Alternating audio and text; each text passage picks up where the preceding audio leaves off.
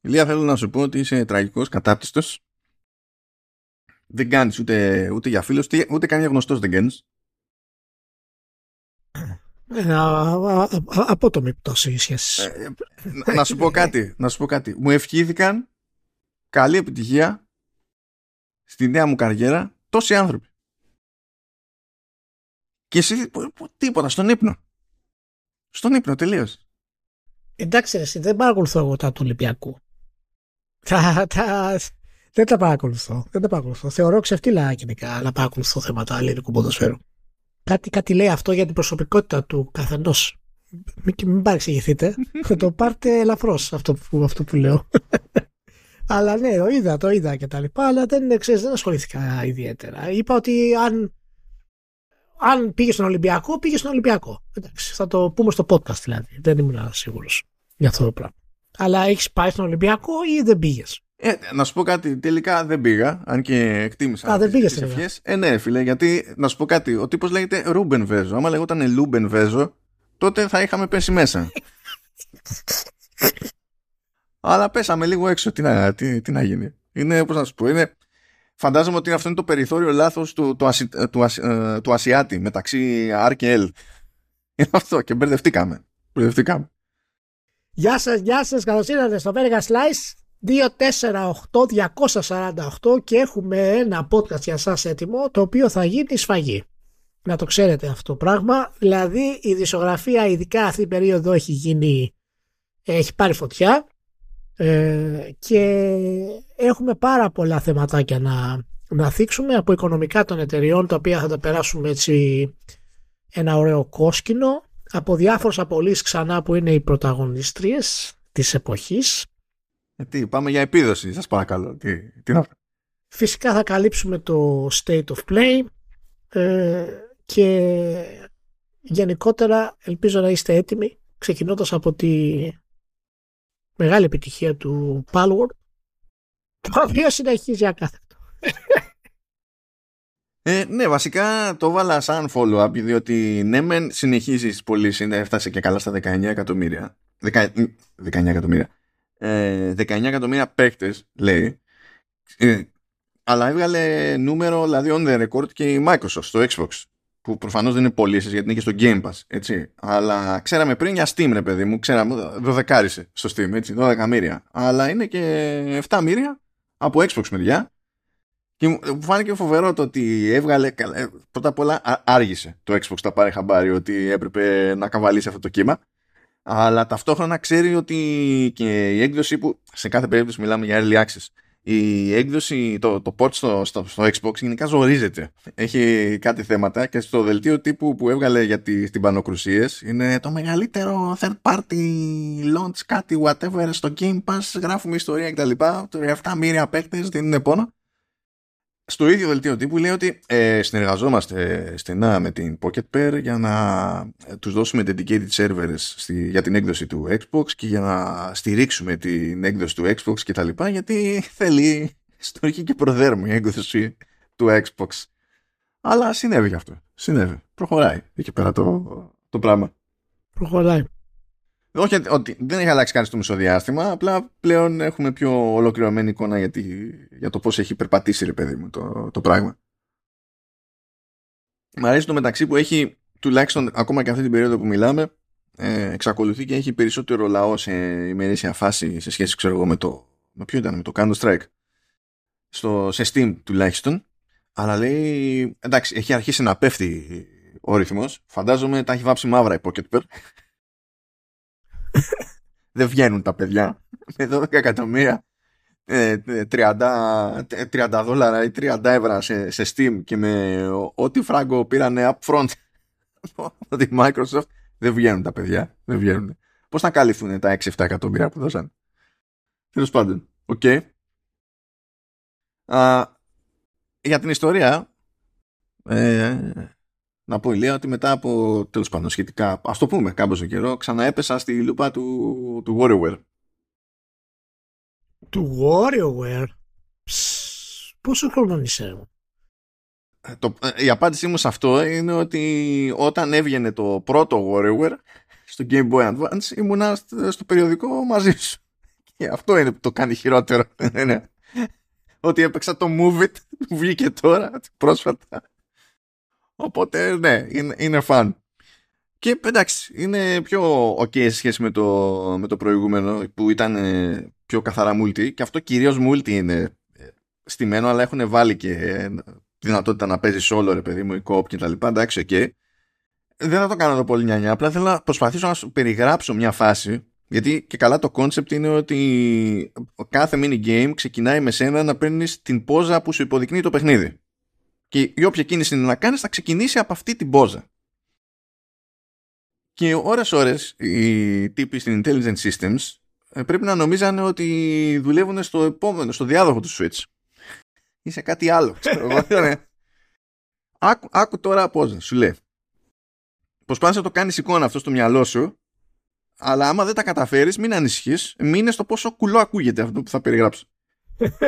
Λέει λοιπόν ένα Joy-Con σε κάθε χέρι. Πρώτα απ' όλα δεν παίζεται με τα Joy-Con πάνω στο μηχάνημα Δηλαδή, άμα τα βάλεις πάνω στο μηχάνημα, δεν σε αφήνει να πειράξει ούτε το μενού. Οπότε, όσοι είστε με light, τα flax, άξιο το πηγείο. Αυτό σκέφτηκε η Nintendo. Λοιπόν. λέει, δύο Joy-Con, ένα σε κάθε χέρι, υποχρεωτικά με λουράκι.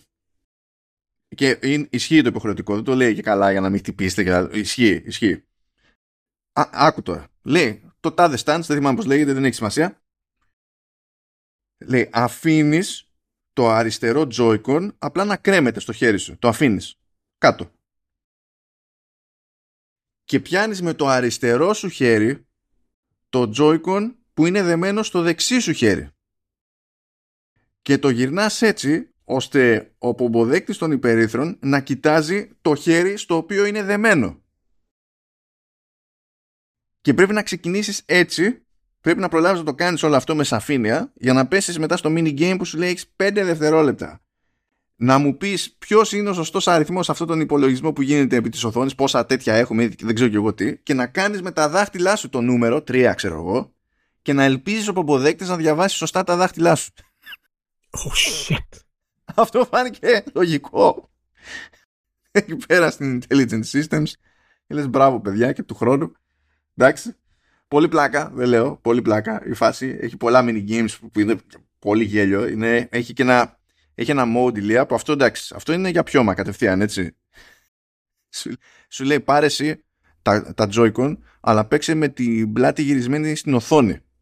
Και άλλος χωρίς τα Joy-Con θα βλέπει την οθόνη, θα κάνει τις κινήσεις που πρέπει να κάνεις εσύ και θα, εσύ προσπαθείς να αντιγράψεις από αυτό που βλέπεις. Και είναι, είναι πάνω ε, εγώ. εντάξει. Εντάξει. είναι για τα πανηγύρια. Αυτό. Αυτό. Εξήγω και πιο, με μεγαλύτερη σαφήνεια γιατί είναι για τα πανηγύρια και με την καλή και με την κακή έννοια. Στο true ending που έχουμε εδώ πέρα σημειώσει του επεισοδίου. Oh, πάμε σε άλλα πανηγύρια. Πάμε στα, στα λεφτά. Διότι ζει και βασιλεύει η, εκεί πέρα. Ανέβηκαν τα, τα νούμερά της. 3% πάνω ο τζίρος. 42% πάνω η κερδοφορία υποφέρει. Ναι. Υποφέρει και η EA. Κάνα πρόβλημα. Από το τζίρο που έχει κάνει το 73% και τα λοιπά στην ουσία είναι από ε, ψηφιακές συναλλαγές.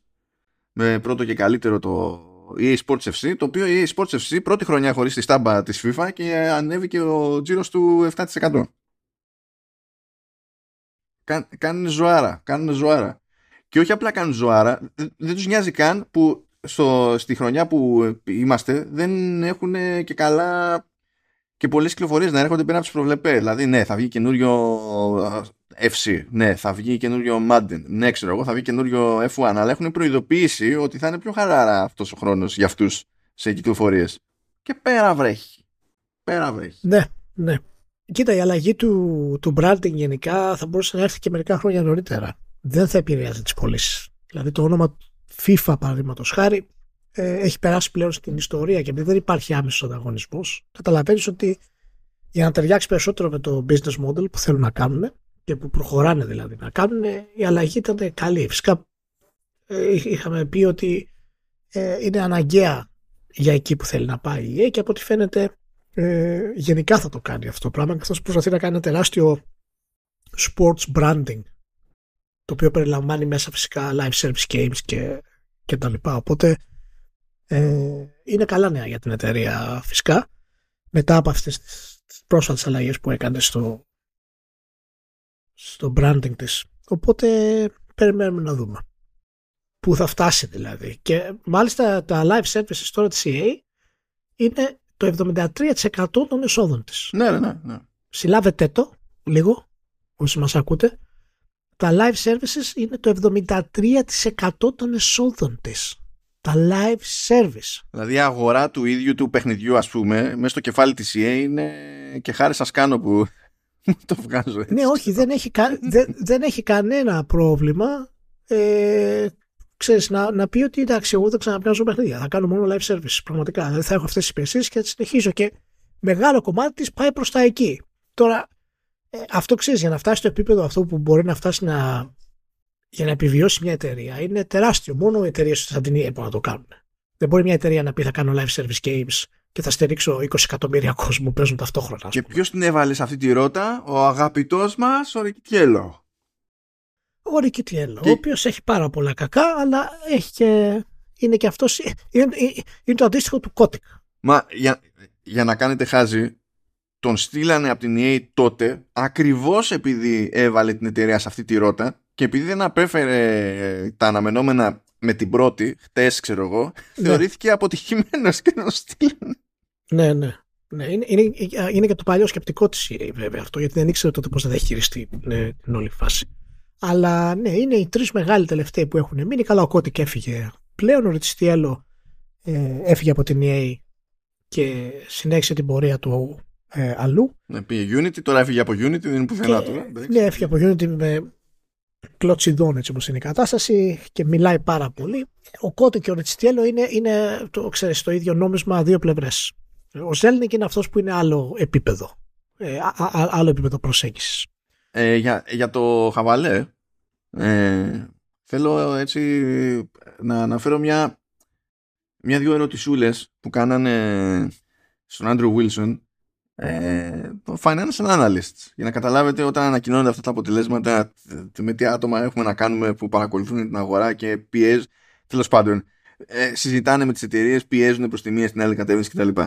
Κάποιος ρώτησε στα σοβαρά ε, αν ε, σκέφτεται η EA να φτιάξει το δικό της Metaverse και να ενώνει όλα τα διαφορετικά αθλήματα που καλύπτει με τους πολλαπλούς της τίτλους και να δίνει το περιθώριο έτσι, τέλος πάντων να υπάρχει το περιθώριο να μοιράζεται highlights από αγώνες λέει, να κάνει e-commerce και να πουλάει ξέρω εγώ merchandise και, και ιστορίες. Αυτό μπορεί, δεν ξέρω, δεν πετάω τη σκούφια μου ότι τα ακούω αυτά, αλλά ας πούμε ότι σας ακούγεται σαν φαν. Υπάρχει άλλη ερώτηση που είπε στα σοβαρά. Λέει, ε, βλέπετε να υπάρχει κάποιο περιθώριο, λέει, να, να ασχοληθείτε και με τον πραγματικό τζόγο; Με, στοιχημα, με το στοιχηματισμό. Που είναι κάτι που παίζει έτσι κι αλλιώς στο, στο αθλητικό στερέωμα. Εσείς, εσείς ενδιαφέρεστε; Ποιος, Ποιος το ρωτάει αυτό στα σοβαρά, ακόμα και στην EA. Δηλαδή η EA δεν έχει καν σημασία αν ενδιαφέρεται. Ξέρει ότι αν πάει να μπλέξει εκεί πέρα, θα γίνεις κακομήρα.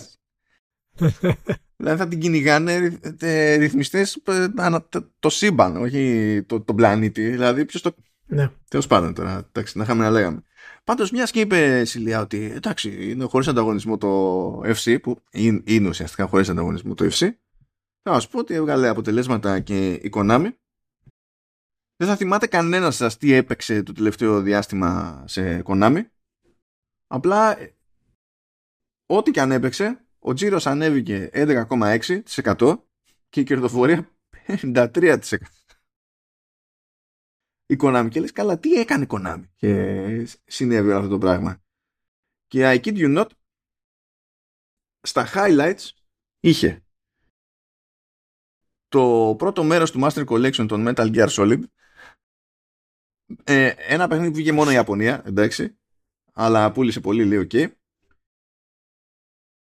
Και πηγαίνει καλά, λέει, πολύ καλά και το eFootball 2024.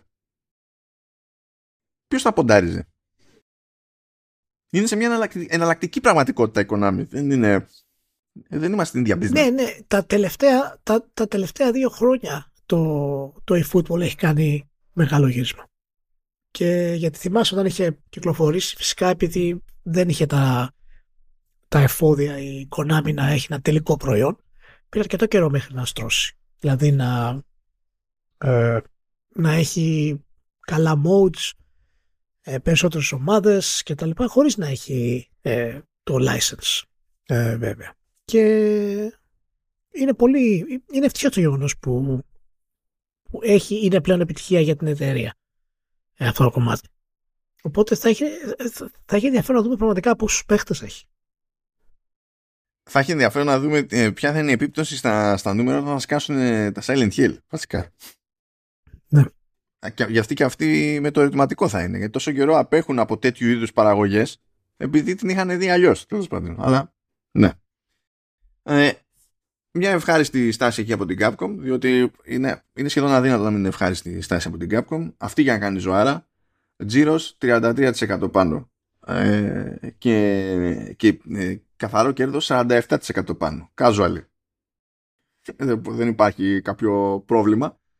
Ε, της πηγαίνει μια χαρά το Street Fighter 6 της πηγαίνει ε, ακόμη καλύτερα το Resident Evil 4 και λέει ότι τέτοιο ε, διατήρησε και καλό ρυθμό το Resident Evil 4 και χάρη στο update που έσκασε για τη σημαντότητά του με PSVR 2 οπότε φαντάζομαι είναι η φάση γιατί εντάξει PSVR 2 πρέπει να έχουν 4 άτομα αλλά από άποψη κάλυψης τέλος πάντων γιατί ακούστηκε πάλι το παιχνίδι και μπορεί να ψήθηκε κάποιος κτλ. Εκεί, εκεί θα έχει παίξει κάποιο ρόλο και πηγαίνουν πολύ καλά λέει και οι παλαιότεροι της τίτλοι που στην ουσία αύξησαν τη συνεισφορά τους στο, στο σύνολο το, το, του τζίρου κατά 21% σε σχέση με την αντίστοιχη περσινή περίοδο. Γιούχου, τελείως. Γιούχου. Λέει ανακοινώσαμε λέει το Monster Hunter Wild και αρχίσαμε να πουλάμε όλα τα υπόλοιπα Monster Hunter. Ό,τι να είναι. Κάνει Capcom δεν έχει κανένα πρόβλημα. Είναι όλα κομπλέ. Α, ένα side. Μια και είπα για το PSVR 2. Ή όχι. Άστο, δεν πειράζει. Στο State of Play θα είναι πιο αστείο εκεί. Θα είναι πιο αστείο. Αλλά καπκομάρα, ζωάρα, μέχρι στιγμής όλο γιούχου. Και πηγαίνουμε στο Xbox. Έβγαλε εκεί πέρα Microsoft τα οικονομικά της αποτελέσματα και φυσικά εμάς μας απασχολεί το λεγόμενο more personal computing διότι σε αυτό υποτίθεται ότι εντάσσεται το Xbox και είναι η πρώτη φορά, δηλαδή είναι το πρώτο τρίμηνο ε, μετά την ενσωμάτωση της Activision Blizzard. Οπότε τα νούμερα φαντάζουν κάπως αστεία από την άποψη ότι ε, ανέβηκε ξέρω εγώ όλο το more personal computing κατά 19% αλλά ο τζίρος από το gaming ας πούμε ανέβηκε κατά 49% γενικά και αν μιλάμε μόνο για, ε, για games και υπηρεσίες ανέβηκε κατά 61% δηλαδή είχε ε, ακόμη μεγαλύτερη άνοδο στο κομμάτι του software και είναι πιο κάτω το σύνολο διότι δεν πάει καλά στο hardware. Είναι, είναι τόσο απλά. Το, το hardware ανέβηκε μόνο 3% παρότι έκανε εκτόσεις στις γιορτές. Δεν τη θέλει και νομίζω ότι έχει προειδοποιήσει κιόλας ότι καλά άλλο το γιορτινό τρίμηνο, άλλο ένα, το αμέσως επόμενο, εντάξει, αλλά έχει πει ότι θα πέσει η συνεισφορά του, του hardware το, το επόμενο τρίμηνο. Αλλά το σχεδόν συγκλονιστικό είναι το, σε αυτή την αύξηση τέλος πάντων, 49 και 61%, πόσο συνεισφέρει η, η Activision Blizzard από μόνη της. Νομίζω από το 61% στο άλμα του τζίρου, το 55% είναι από το Activision Blizzard. Ναι, και ήταν και η βασική αιτία που θα είπα να, αποφάσισαν να κάνουν την, την εξαγορά αυτή. Γιατί η εξαγορά αυτή έχει βάθος χρόνου, αλλά έχει και άμεσο αντίκτυπο. Παρ' όλα αυτά, Θέλω να πω ότι είμαι πάρα πολύ απογοητευμένος από τη Microsoft. Ε, η Microsoft απόλυσε 2.000 ε, εργαζομένους. Από Activision Blizzard συγκεκριμένα, άσχετα με το... Και από, από Activision Blizzard, ε, από Activision Blizzard συγκεκριμένα. Και είχαμε ξαναπεί ότι αυτό είναι φυσικά μέρος της ε, διαδικασίας ε, μιας τόσο μεγάλης εξαγοράς. Και είναι περίπου το 8% του συνολικού προσωπικού της, ε, της Microsoft. Του, του gaming, του, έτσι, του, gaming, έτσι. του συνόλου συνόλου της Microsoft. Όχι, όχι.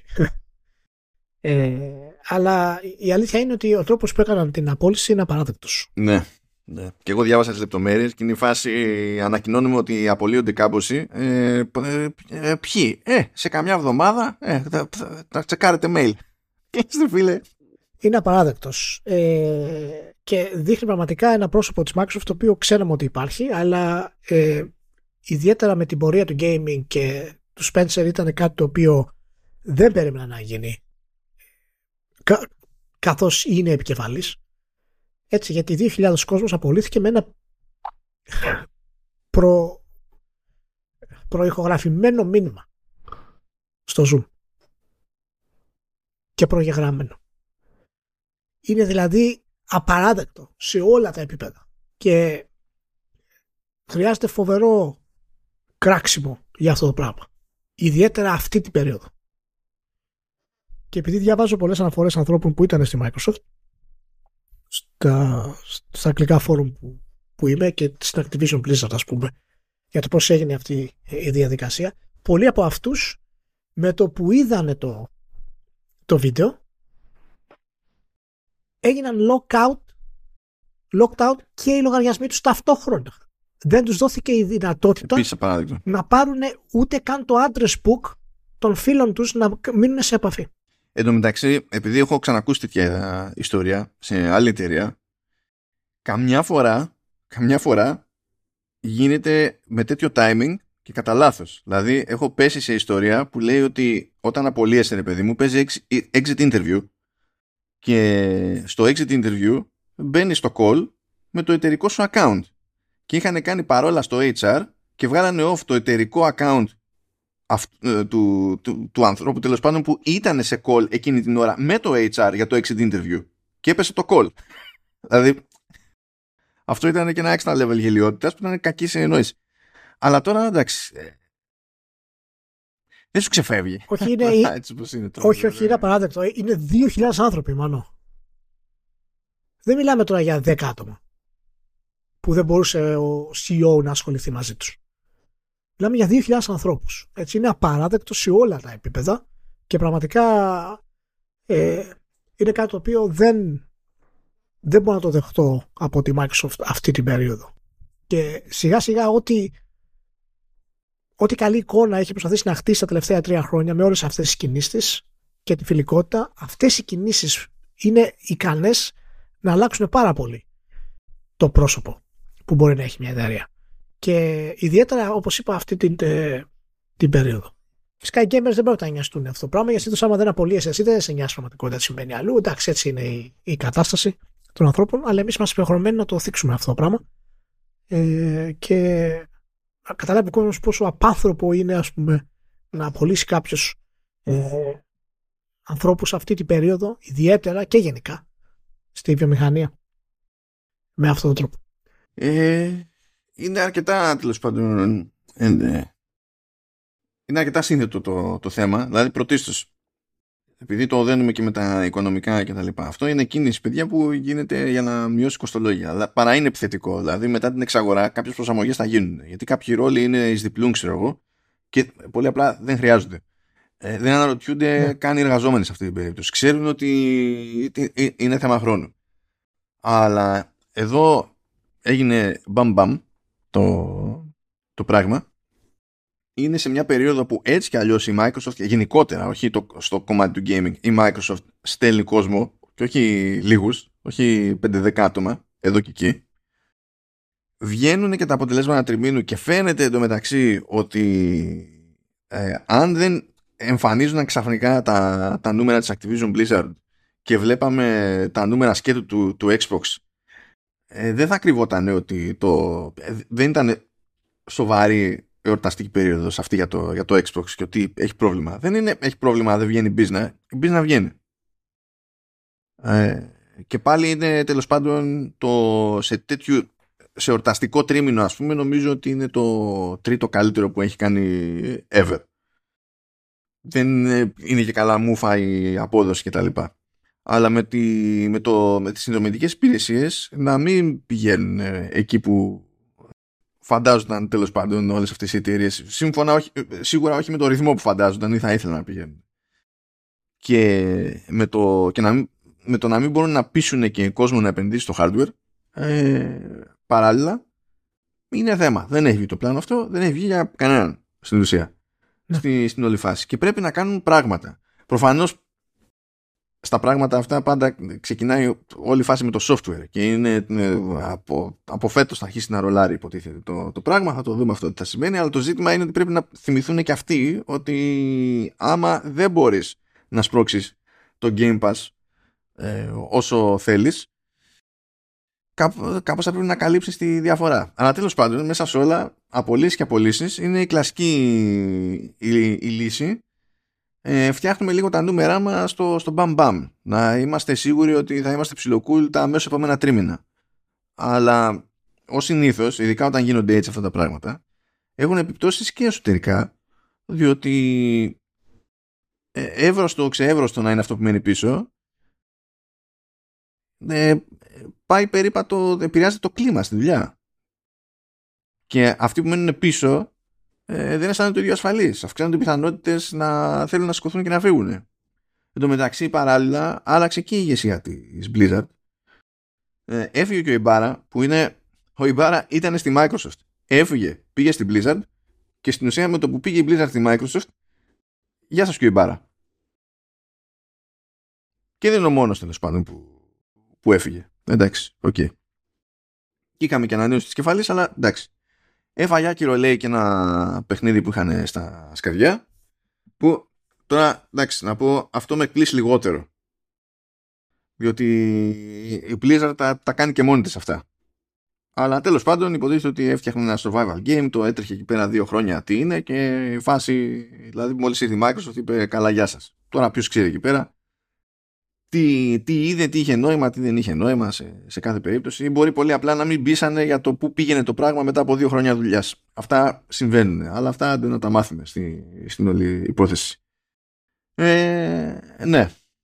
Είναι, είναι, σφίξιμο, είναι ένα σφίξιμο το οποίο δείχνει κιόλας ότι ναι, μεν έχει την υποστήριξη του Ναντέλα το, το κομμάτι του Xbox Gaming. Εντάξει, γιατί Xbox Gaming τέλος πάντων το βαφτίζουν εκεί μέσα, στο πλαίσιο του More Personal Computing ε, όχι Microsoft Gaming, συγγνώμη το λένε.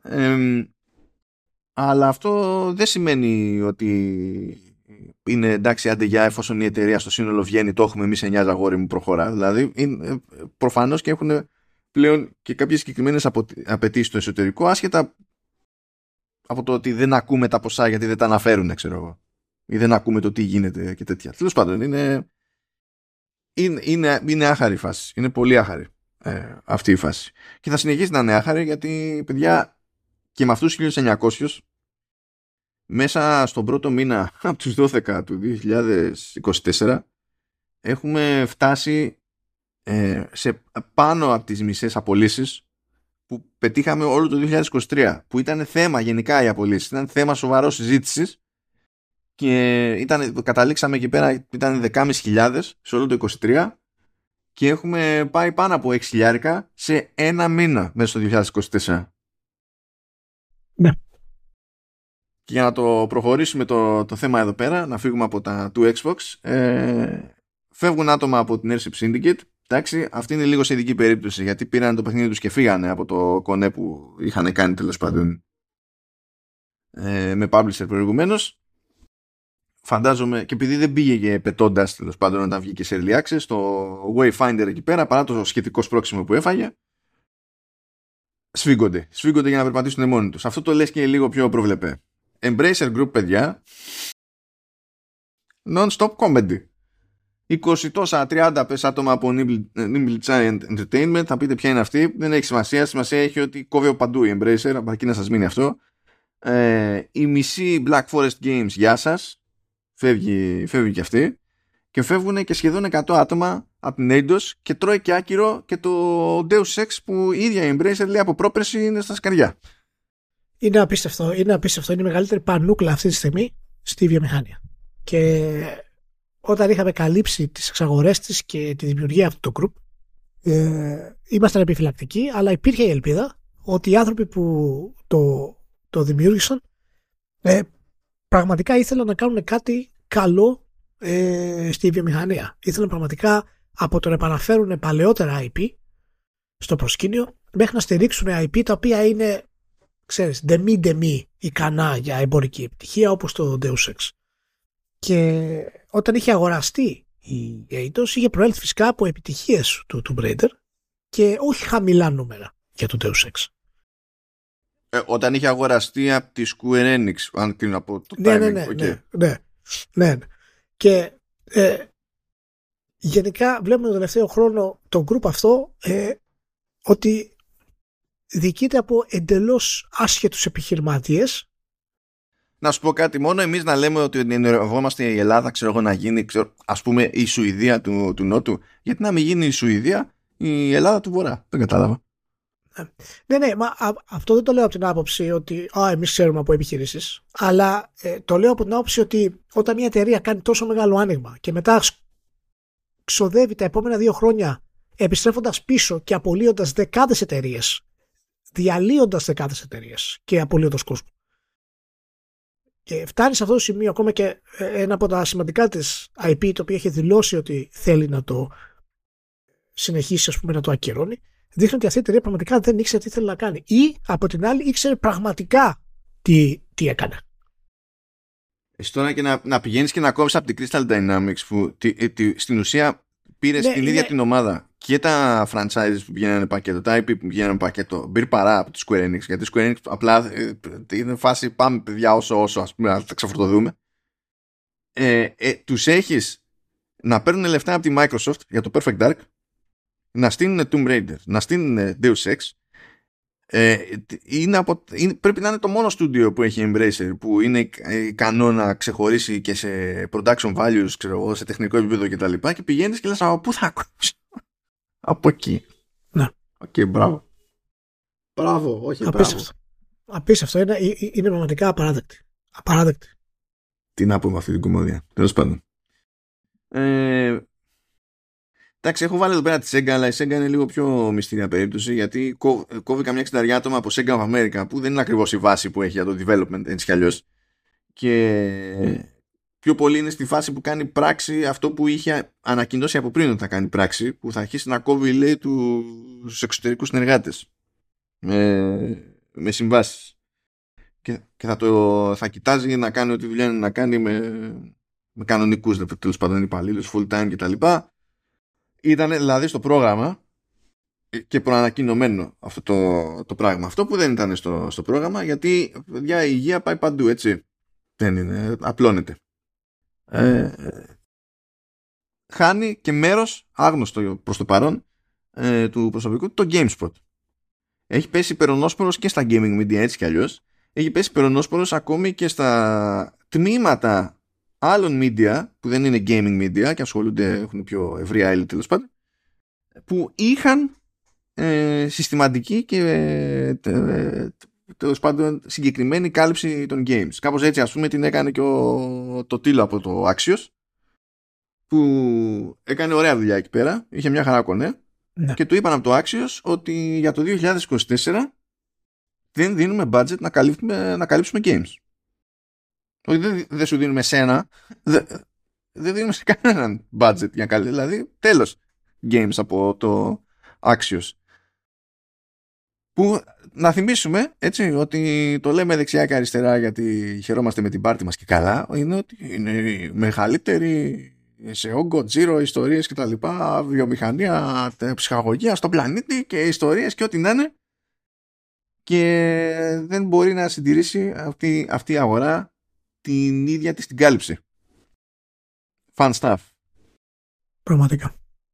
Λοιπόν, δεν ξέρω αν έμαθες, ε, ζορίζεται η Tencent. Όχι μόνο η Tencent, αλλά τέλος πάντων. Ζορίζεται. Ναι, ε, έχει, ε, έπαιξε κάτι περίεργο στην Κίνα. Ε, η ρυθμιστική αρχή του. Τέλος πάντων, δεν θυμάμαι πώς λέγεται η υπηρεσία, αλλά ανήκει κατευθείαν στο Κομμουνιστικό Κόμμα. Ε, είναι όργανο του κόμματος, δεν είναι καν όργανο της κυβέρνησης, είναι κατευθείαν όργανο του κόμματος που ασχολείται τέλος πάντων με το τι επιτρέπεται και τι δεν επιτρέπεται σε games, πριν από κανένα δίμηνο, έβγαλε ένα draft, παιδί μου, με επερχόμενα μέτρα.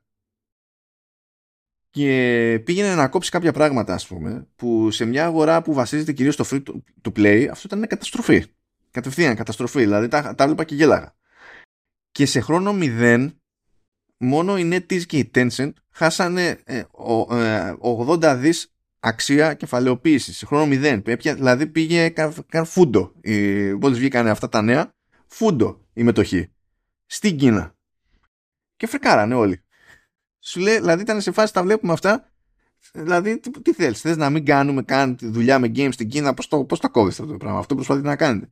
Και έγινε τέτοιο τζέρτζελο που το κόμμα απέλησε τον επικεφαλής αυτής της υπηρεσίας. Στον εξαφάνισε. Πήρε πίσω τα drafts. Είναι άγνωστο το αν θα έρθουν νέοι κανονισμοί κτλ. Αλλά η ζημιά σε μεγάλο βαθμό έγινε. Και αυτό που μου έκανε εντύπωση είναι ότι τώρα αυτό τεχνικό ήταν εσωτερική επικοινωνία, δεν είναι ότι βγήκε και μίλησε ξέρω εγώ, στα, στα media, αλλά ο, ο Pony Map, ο οποίος είναι ε, και συνειδητής της Tencent, αλλά και ο διευθύνων σύμβουλος, ε, μίλησε τέλος πάντων εσωτερικά για την όλη φάση και λέει ότι για μας το gaming ξέρω εγώ, είναι σημαντική business γιατί είναι λέει το 30% του, του τζίρου μας γενικά ε, και πέρυσι λέει στην ουσία δεν τα πήγαμε καλά. Δεν έχει σημασία που είμαστε σε τζίρο η πρώτη μούρη στο καβούρι. Είμαστε η μεγαλύτερη εταιρεία στο, στον κλάδο. Γιατί λέει ότι ναι, μεν έχουμε κάποια παιχνίδια που συνεχίζουν και αποδίδουν, αλλά οι νέες προσπάθειες που κάνουμε δεν έχουν οδηγήσει κάπου. Παραράξαμε σε αυτά που λειτουργούσαν, ξέρω εγώ. Ε, την ώρα που ο ανταγωνισμός ε, το παίζει αλλιώς. Και ενώ ας πούμε η Tencent παραμένει πρώτη, ε, η NetEase ας πούμε είχε πιο καλή τύχη με τα διάφορα πειράματα που έκανε και φυσικά ο ανταγωνισμός δεν είναι μόνο εγχώριος. Δηλαδή δεν είναι ότι κοιτάζουν μόνο τους Κινέζους, ε, κοιτάζουν οι Κινέζοι μεταξύ τους. Αλλά τέλος πάντων, OK. Okay. Αυτοί στην Tencent πάντως είχαν 3,6 ε, πτώση στο, στο Giro για το πρώτο εξάμεινο σε σχέση με το προηγούμενο έτος. Ε, τεράστια διαφορά από τον δεύτερο που είναι η Sony με τα 8 δις. Ε, η Microsoft θα ήταν δεύτερη ε, αλλά αυτό το διάστημα δεν είχε ενσωματωθεί Activision Blizzard για να το μετρήσουμε. Αλλά τέλος πάντων, προχωρώντας το πιο πιθανό, πιο πιθανό, υπάρχει μια πιθανότητα να είναι δεύτερη με βάση τους τζίρους. Αλλά τέλος πάντων, σε αυτή την περίοδο δεύτερη ήταν η Sony με 8 δις, που είναι σχεδόν τα μισά από το τζίρο που έκανε η Tencent. Ήταν 15,4. Μιλάμε για τέτοια απόσταση. Έτσι. Και για κάποιο λόγο, τρίτη, μιλάμε για το gaming, ε, τρίτη με 6,9 είναι η Apple. Η Apple δεν κάνει τίποτα, που λέει ο λόγος, και γιατί είναι 6,9 δις σε σχέση με τα 8 της Sony. Έτσι. Άλλη κομμωδία από εκεί πέρα. Αλλά μου έκανε φοβερή εντύπωση που βγαίνει ο CEO, ρε παιδί μου, και κάνει, λέει, ατάκες ότι, ξέρω εγώ, we have found ourselves at a loss. As our competitors continue to produce new products, leaving us feeling, uh, feeling, ναι, having achieved nothing. Δεν μιλάμε, δεν λυπάτε πουθενά. Τίποτα. Δεν υπάρχει περίπτωση σε δυτική εταιρεία να βγει CEO και να μιλήσει έτσι για το πώς πήγε η εταιρεία του. Θα ακούσουμε ό,τι να είναι παπάντζες που δεν θα σημαίνουν τίποτα, ξέρω εγώ. Και πιο πολύ με εντυπωσίασε αυτό το, το πώς μιλάει ο, το πόνιμά για τη φρίκη που έπαθε με την πτώση του gaming στην Tencent. Είναι, είναι λίγο μαγικό αυτό. Είναι. Είναι. Για να δούμε. Α, λοιπόν, θέλω να σας ενημερώσω ότι στο Insider Gaming κάνουν πολύ καλή δουλειά. Κάνουν ένα ρεπορτάζ, βρήκαν πηγές εκεί πέρα από τη Ubisoft για το πώς έχουν πάει τα πράγματα στη Ubisoft τα τελευταία χρόνια, τι έχει στραβώσει κτλ. Και, και αυτοί που αμείβονται στα σοβαρά, έχουν κονές στα σοβαρά κτλ. Ε, χρειάστηκαν μερικά χρόνια για να πιάσουν το. για, για να αποδείξουν ότι ε, ε, πέσαμε μέσα στο 90% του ρεπορτάζ τους χωρίς να έχουμε κανένα κονέ να βγάζουμε κανένα φράγκο. Ε. ε, και τι λέει, αυτό που λέμε τόσο καιρό, ότι μονίμως η Ubisoft κάθε και κυνηγάει τη μία μόδα πίσω από την άλλη και να κάνουμε κάτι με blockchain και να κάνουμε κάτι με Battle Royale. Λέει σε κάποια φάση λέει τρέχανε έξι πιθανές παραγωγές Battle Royale παράλληλα. Και λες τι κάνεις. Ubisoft. Έξι. Έξι. Δεν μπορεί η Sony να τα, να τα κυνηγήσει όλα αυτά και μπορούσε η Ubisoft, ξέρω εγώ, μόνη της. Ε, ε, έχει κάνει πειράματα στα πειράματα, εξακολουθεί και τρέχει ένα πείραμα με παιχνίδι που έχει να κάνει με NFT ξέρω εγώ και blockchain, ακόμη και τώρα. Ακόμη και τώρα. Ε, δεν μπορεί να βγάλει με τίποτα το ρημάδι του X-Defiant που πηγαίνει από πίσω, πιο πίσω και πιο πίσω. Δεν το συζητάμε για το τι έχει γίνει με Skull and Bones. Και Skull and Bones λέει δεν είναι ότι ξεκίνησε το πράγμα να μην ρολάρει από απλή ανικανότητα. Σύμφωνα με το ρεπορτάζ του Insider Gaming είναι ότι έπαιζε κόντρα της γραφειοκρατίας μέσα. Του στυλ ε, πρέπει να σπρώξω τη δική μου ιδέα για να πάρω προαγωγή. Και ο άλλος ερχόταν και ήταν με το ίδιο mood, ας πούμε. Και λες πάρα πολύ ωραία. Γιατί να έχει πρόβλημα το παιχνίδι; Αν ξεκινάμε έτσι για να βασιστούμε κάπου για το ρημάδι το, το design. Και λέει ότι είχε φάει πολλές εσωτερικές καθυστερήσει στο Skull and Bones πριν φάει τις έξι τις δημοσι... που τις έπαθε δημόσιος, ε, δημοσίως τις καθυστερήσεις. Ναι. και έχουν χαλάσει 200 εκατομμύρια μόνο για να το φτιάξουν. Δηλαδή, το οποίο λέει νούμερο δεν, δεν θεωρούν ούτε οι ίδιοι ότι θα το ρεφάρουν. Δηλαδή, δεν είναι. Είναι, είναι χάος. Καλά, τι να πούμε για Beyond Good Evil 2, είναι αστείο. Εντάξει, δεν υπάρχει περίπτωση να το ρεφάρουν αυτό το πράγμα. Καταρχάς, είναι φοβερό που, που κάποιος δεν πήρε το, την απόφαση να το κόψει. Πολύ νωρίς. Και ε, τώρα λέει ότι έχει πέσει και η ψυχολογία γενικά στο, στο προσωπικό κτλ. Και, και ότι πλέον τώρα λέει Τώρα, τέλος πάντων, σύμφωνα με το ρεπορτάζ αυτό, ότι πλέον ζει στο πετσί της Ubisoft το, το πόσο της κοστίζει και η απογοήτευση του κόσμου από απανοτά στραβά που έχει κάνει. Γιατί λέει, αυτό, αυτό με κούφανε. Και αυτό δεν υπήρχε πριν του, ούτε να το υποθέσω, ούτε να πέσουμε μέσα, ούτε να το ξέρουμε, ούτε τα λοιπά. Το Prince of Persia, το Prince of Persia έκανε εντύπωση. Γενικά, δηλαδή, και τώρα που μιλάμε, έχει καλό όνομα το, το The Lost Crown και θεωρήθηκε έκπληξη ότι δεν το έκανε μαντάρα η, η Ubisoft. Πήρε καλές βαθμολογίες δεξιά και αριστερά, όλα κομπλέ. Όλα κομπλέ. Και απλά δεν πιστεύει η αγορά πλέον τη Ubisoft. Η αγορά εννοώντας οι ίδιοι καταναλωτές. Και σύμφωνα λέει με τους ε, υπολογισμούς που κάνει το Insider Gaming πρέπει να έχει γύρω στους 300.000 παίκτες. Που αυτό σημαίνει 15 μοίρια τζίρο. Τι 15 μοίρια τζίρο; Ναι. Εντάξει, κοιτάξτε, αυτό το, το, το, το, είπα και στο Facebook σε μια συζήτηση. Δεν, δεν μπορούμε να ξέρουμε ακριβώς αν αυτό είναι αποτυχία ή όχι. Ε, και είναι απογοητευτικό. Αλλά ιδιαίτερα αυτό το Piece of Persia, μετά το όλο χαμό που είχε γίνει με το remake του Sons of Time κτλ. Φαίνεται περισσότερο σαν ένας τίτλος μάλλον που ήθελα να δοκιμάσει τα νερά του IP. Παρά σαν ένα τίτλο πραγματικά η Ubisoft τον πίστεψε για να τον προωθήσει σε πωλήσεις. Ναι, αλλά δεν είναι προχειρό δουλειά.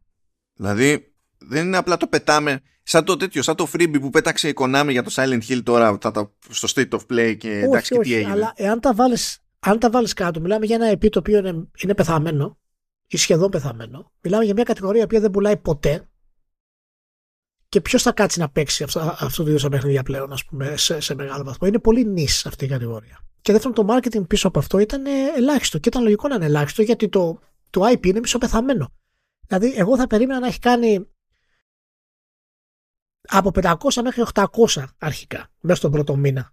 Ε, οπότε έχει πάει λιγότερο από όσο, από όσο ξέρω, αλλά δεν ξέρουμε ακριβώς ούτε καν το. Κοίτα, σύμφωνα με τον αρχικό σχεδιασμό της Ubisoft, από αυτό που είχε φανεί και δημοσίως, φαντάζομαι ότι ήλπιζε να βγάλει το Lost Crown αφού είχε βγει το remake του Sons of Time. Και το remake του Sons of Time είναι άφαντο.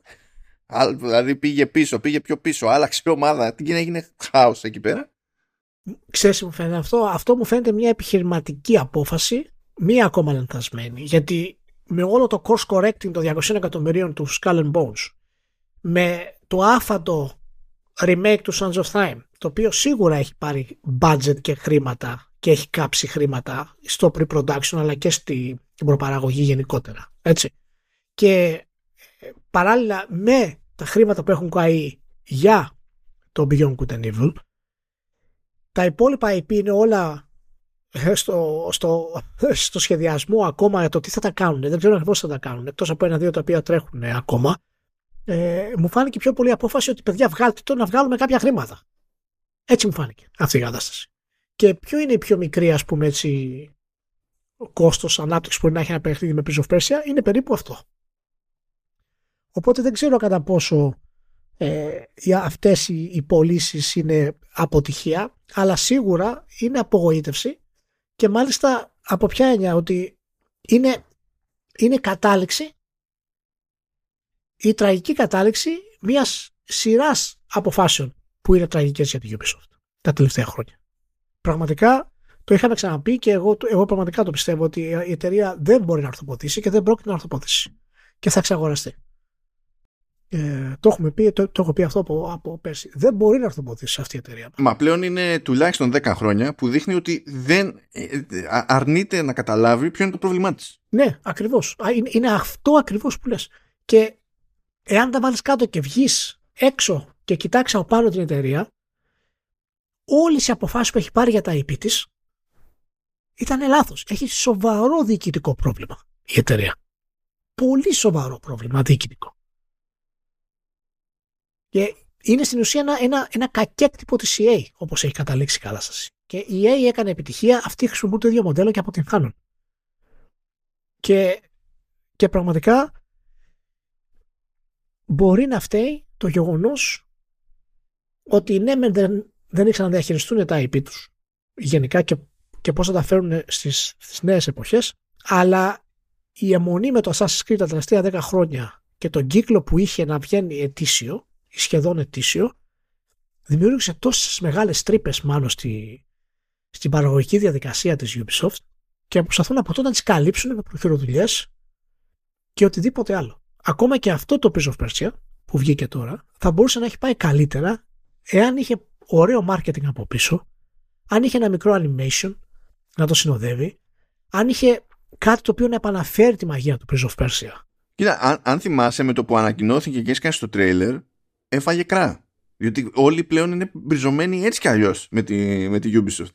Δεν θέλει. Ναι, ναι, κα, ναι. Κατευθείαν. Έχει, κατευθείαν. ναι, ναι, ναι, ισχύει. ισχύει. Έχει, ε, ε, έχει, έχει πάει στο σημείο να ξέρεις να. Ακόμα και, και ο κόσμος είναι, είναι αυτό που λες, έχει, έχει απειβδίσει με την όλη κατάσταση. Φυσικά όλος αυτός ο κόσμος αγόραζε όλα αυτά τα Assassin's Creed όλα αυτά τα χρόνια. Κοίτα, εγώ πιστεύω, ε, ε, είπες ότι η αιμονή με το Assassin's Creed δημιούργησε τρύπες και τα λοιπά και μέχρι ένα σημείο συμφωνώ, αλλά νομίζω ότι από ένα σημείο και έπειτα άρχισε να, να καλύπτει τρύπες, απλά όχι με τον σωστό τρόπο. Από την άποψη ότι πήγαν εμπορικά τα τελευταία Assassin's Creed και νόμιζε η Ubisoft ότι ήξερε τι έκανε. και αντί να διορθώσει πράγματα, τα άφηνε έτσι. Ναι, ναι, μα γι' αυτό είπα. Προσπαθούσε με, με λανθασμένο τρόπο να κλείσει αυτές τις τρύπες ακόμα και η πορεία του Far Cry είναι τραγική. Είναι. Είναι τραγική. Και έχει, έχει φοβερό διοικητικό πρόβλημα για το τι ρίσκα να πάει και πού να πάει την εταιρεία. Δεν λέμε ότι είναι εύκολο. Προφανώς δεν είναι εύκολο.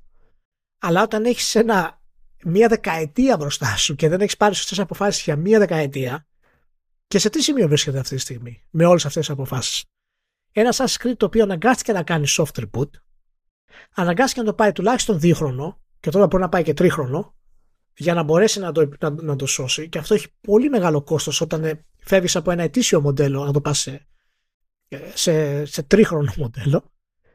Τα, το Beyond Good and Evil δεν υπάρχει πουθενά το 2 το Splinter Cell δεν υπάρχει πουθενά. Το Ghost Recon δεν υπάρχει πουθενά. Το Far Cry οριακά επιβιώνει. Οριακά. Στηριζόμενο πάνω στο ίδιο μοντέλο χωρίς να προσφέρει τίποτα διαφορετικό και σταδιακά γίνεται όλο και χειρότερο σε θέματα ιστορίας, χαρακτήρων κτλ. Ενώ ο Ubisoft πιστεύει ότι κάνει καλές επιλογές για να είναι καλύτερο. Το Prince of Persia δεν υπάρχει πουθενά. Αυτό είναι μια απόδειξη του brand.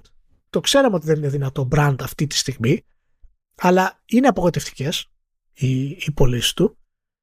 Ε, το Rainbow Six είναι το μόνο που τρέχει, αλλά έχει ταβάνι και έχει ταβάνει εδώ και καιρό.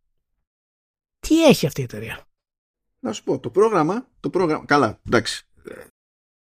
Το πρόγραμμα έχει Star Wars Outlaws που τέλος πάντων είναι Star Wars θα παίξει το ρόλο που είναι να παίξει. Ναι, ναι, ναι, ναι. Έχει, ε, αυτό, αυτό είναι ένα πολύ καλό cuts που έκανε η εταιρεία. Αλλά ποιος ξέρει πόσα χρήματα έχει πληρώσει για να πάρει αυτό το IP. Ποιος ξέρει πώς θα είναι το Outlaws στην τελική, γιατί και το, και το Avatar. Ισχύει. Δηλαδή, α- από, μέχρι ένα σημείο καλή δουλειά και από ένα σημείο και ε, μετά είναι ένα αδιάφορο πράγμα. Δηλαδή, ξέρεις, ε, ξέρω εγώ. Ναι, δεν δε, δεν θα είναι κάτι διαφορετικό. Ιδιαίτερα με το branding του Star Wars ε, και την ασφάλεια που θέλει να έχει Disney πάνω στο, στο branding. Αλλά είναι κάτι. Είναι κάτι.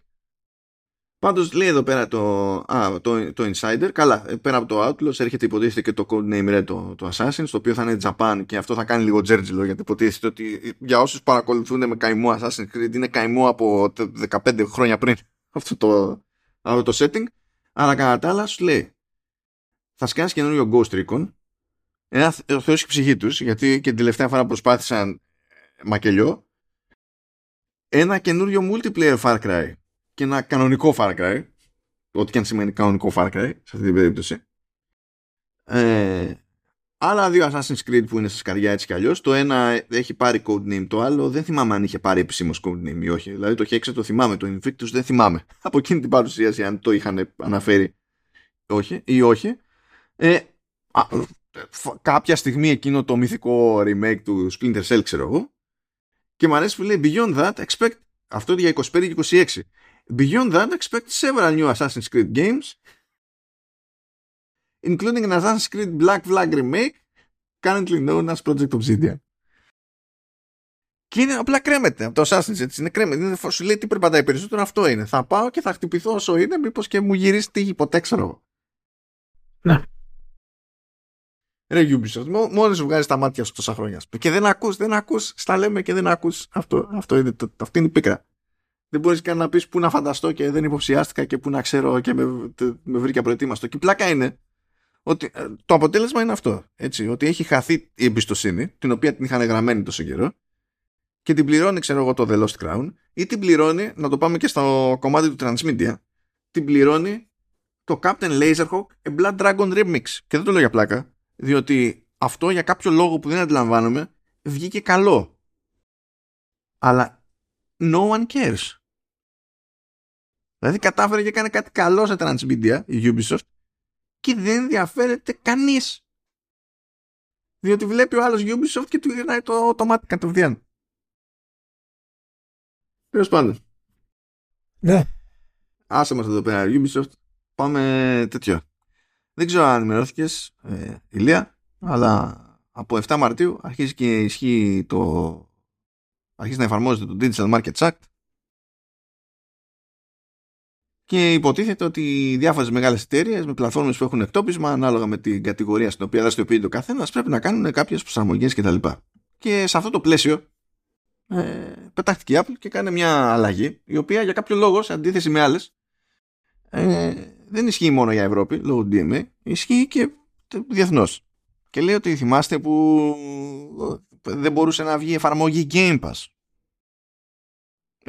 Game Pass και τέλος πάντων να μπορεί κάποιος να στριμάρει ξέρω, από το cloud και τα λοιπά.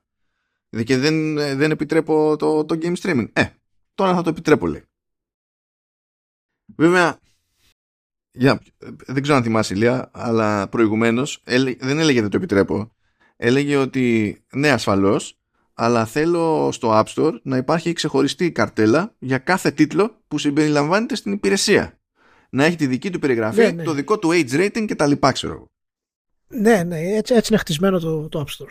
Τώρα σου λέει ότι κομμάτια να γίνει, θα μπορείς να βγάζεις μια εφαρμογή και από εκεί να σκάνει οι υπόλοιποι τίτλοι κτλ. Αλλά το age rating της εφαρμογής θα είναι το υψηλότερο που έχει το, το οποιοδήποτε παιχνίδι τέλος πάντων είναι ναι. μέσα σε αυτή τη συλλογή. Γιατί το σου λέει δεν θα μπλέκω εγώ. το τέτοιο, μπλέξε εσύ. Εκεί πέρα. Ναι, ναι. Οπότε αν βγει μια, δηλαδή αν πει, πει ξέρω εγώ τη, τη, ε, κάτι, να βάλουμε PlayStation Plus με Game Pass και τα λοιπά και υπάρχει ένας τίτλος μέσα που είναι για 18 Plus, τότε όλη η σχετική εφαρμογή θα παίρνει στάμπα 18 Plus. Αυτό είναι το, το ναι, ναι, το ίδιο είναι και το, ναι, το GeForce Now, παραδείγματος χάρη, αν εμφανιστείς στο App Store θα είναι 18 Plus γιατί έχει το Cyberpunk. Μέσα. Ναι, ναι. Τέλος. Ή, είναι η ίδια ακριβώς λογική. Αυτό είναι το ένα κομμάτι της υπόθεσης, το οποίο φαντάζομαι θα λειτουργήσει. Αυτό θα λειτουργήσει ότι θα λειτουργήσει, θα λειτουργήσει. Αυτό δεν σημαίνει ότι ε, είναι αυτονόητο ότι θα μπορεί κάποιος, αν θέλει να γίνει συνδρομητής σε τέτοια υπηρεσία, θα μπορεί να το κάνει μέσα από την αντίστοιχη εφαρμογή που θα κυκλοφορήσει, διότι το, το, το κρατάει εκεί μερτικό η Apple δεν, δεν έχει λυθεί σαν, σαν ζήτημα.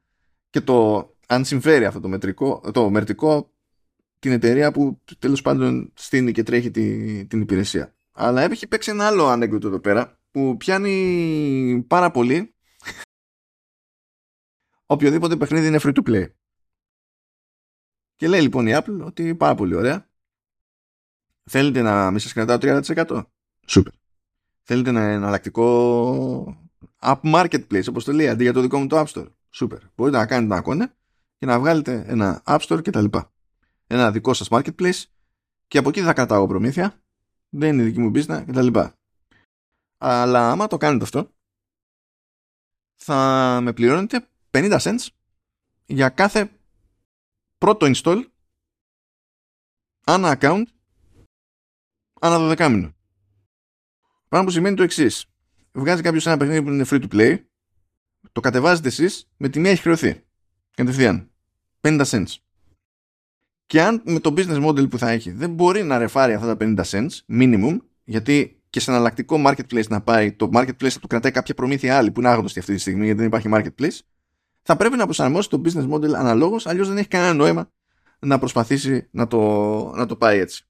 Και φάγανε φρίκι σε διάφορες μπάντες στο, στο gaming. Δηλαδή, πρώτα απ' όλα βγήκε η Sarah Bond, που είναι president στο Xbox πλέον, και λέει ότι ε, η πολιτική αυτή λέει, είναι, κινείται προς τη λάθος κατεύθυνση. Γιατί σου λέει, κάτσε, πριν με το υπάρχον καθεστώς, άμα κατεβάσει κάποιος εφαρμογή του Xbox, ε, εγώ ως Microsoft δεν πληρώνω μία. Και άμα θέλω να φτιάξω δικό μου marketplace, ξαφνικά θα πληρώνω. Microsoft τάχει. Τάχει, αλλά τέλος πάντων. Άλλο, άλλο καπέλα αυτό. ε, άλλοι developers σου λέει θα βγάλουν ένα παιχνίδι free to play. Και έτσι και γίνει το λάθος και γίνει, ξέρω εγώ, μεγάλη επιτυχία ξαφνικά. Εγώ θα βρεθώ να χρωστάω τις Μιχάλους στην Apple άσχετα με το αν έχω προλάβει να βγάλω φράγκο και σφίγγονται. Λέει το μεταξύ Apple, καλά μου παιδιά, δεν μπορείτε να βγάλετε ένα εναλλακτικό marketplace για την πάρτι σας. Δηλαδή, εγώ έχω ένα παιχνίδι, είμαι ένας developer ή μια εταιρεία και θα βγάλω ένα marketplace που θα έχει μόνο τα δικά μου staff μέσα. Λέει, θα πρέπει, θα μπορεί να εστιάζει σε μια κατηγορία ένα marketplace, games π.χ. Αλλά θα πρέπει να δέχεται και ε, εφαρμογές από την ίδια κατηγορία από τρίτους. Θα πρέπει να είναι marketplace marketplace. Δεν είναι έφτιαξα ένα για την παρτάρα μου.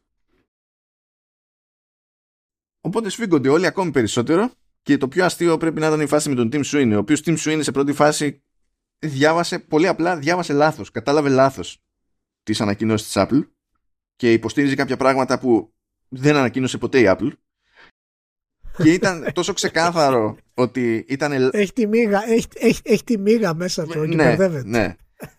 και ήταν τόσο ξεκάθαρο ότι ήταν λάθος ότι πα, που πρώτα έκανε social post και έκραζε την Apple και μέσα στην ίδια μέρα, μέσα σε λίγες ώρες, η Epic ανακοίνωσε ότι θα βγάλει το Epic Games, το Epic Game Store σε, σε iPhone και θα επανέλθει το Fortnite. Δηλαδή από τη μία είναι με μια νταβατζιλίκια και δεν συμφέρει και αυτό είναι χειρότερο και θα μπούμε μέσα και τα λοιπά. Ίδια μέρα about face. Κατευθείαν. Μπαμ μπαμ. Βγήκε ε, η Ευρωπαϊκή Ομοσπονδία των Game Developers και λέει απογοητευτήκαμε με αυτά που ανακοίνωσε η Apple και τα λοιπά. Ε, υπάρχουν, υπάρχουν ζητήματα. Τέλος πάντων όλες αυτές οι αλλαγές είναι προτάσεις στην πραγματικότητα της Apple. Θα εφαρμοστούν βέβαια, θα εφαρμοστούν όντως γιατί η λογική στην Ευρώπη είναι ότι βγάζω εγώ ένα πλαίσιο που σου λέω τι περιμένω από σένα να κάνεις, μιλώντας γενικά. Όχι, δεν θα σου πω πώς να το κάνεις, θα σου πω όμως ότι ο στόχος είναι αυτός και πρέπει οπωσδήποτε τέλος πάντων κάποια πράγματα να καλυφθούν.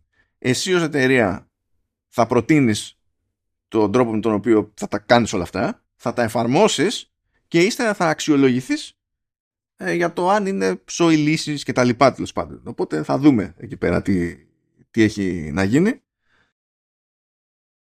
Αλλά θα παρακαλάνε τώρα, δηλαδή ή θα πληρώνει κάποιος αυτά που θα πλήρωνε στην Apple και ε, παραπονιόταν γιατί τα πληρώνει, ή η εναλλακτική είναι ε, ουέ και αλλή μόνο ε, έτσι και γίνει viral επιτυχία η, το, το παιχνίδι, το free to play που έβγαλα. Τον ήπιαμε.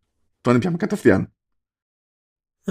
Super fun, super fun. Αλλά πιο πολύ είμαι για τον Sweeney εγώ εδώ πέρα. Πραγματικά κάνω χάζι. Το άτομο δεν την παλεύει. Δεν την παλεύει. Δεν την παλεύει. Και η λογική του τέτοιου του, των 50 cents ε, έχει ονομασία αυτό. Το λέει Core Technology Fee.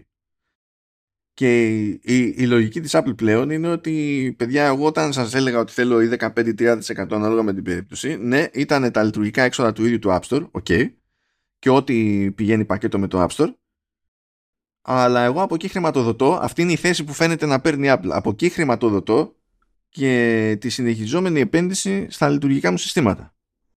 Και επειδή εγώ κάνω την επένδυση στα λειτουργικά μου συστήματα, εγώ σας δίνω καινούργια APIs για να καλυφθούν όλα αυτά, ετοίμασε άλλα 600 APIs. Δηλαδή το μισό update του iOS 17 στην πραγματικότητα ήταν για τη μόντα στην Ευρώπη. Και λέει, «Ε, δεν, τα χρωστάγα σε κανέναν. Εγώ έχω κάνει τη δουλειά. Οπότε θα με πληρώνετε έτσι. Και σφίξαν όλοι κατευθείαν. Σφίξανε. Καλά, αυτά τα έχουμε κάνει πολύ πιο, λιανά, πιο και πιο νιανιά βασικά στο Command OS. Είναι, μας πήρε στο τελευταίο επεισόδιο μία μισή ώρα να μιλάμε μόνο για το DMA, αλλά εκεί πέρα το βλέπαμε και πιο γενικά, όχι μόνο για τα games. Θα, θα δούμε τι θα παιχτεί. Έχει πλάκα πάντως γιατί η Apple είναι εταιρεία που έκανε συνειδητή προσπάθεια να σπρώξει το μοντέλο του freemium είτε μιλάμε για gaming software είτε για utility software ή ό,τι άλλο θέλετε software ειδικά σε, σε iOS με την πολιτική της δηλαδή είναι υπεύθυνη για το ότι πήγε ακόμη πιο γρήγορα η κατάσταση προς εκείνα τα μοντέλα και τώρα είναι, λες και θέλει να κάνει χαλάστρα σε αυτό το μοντέλο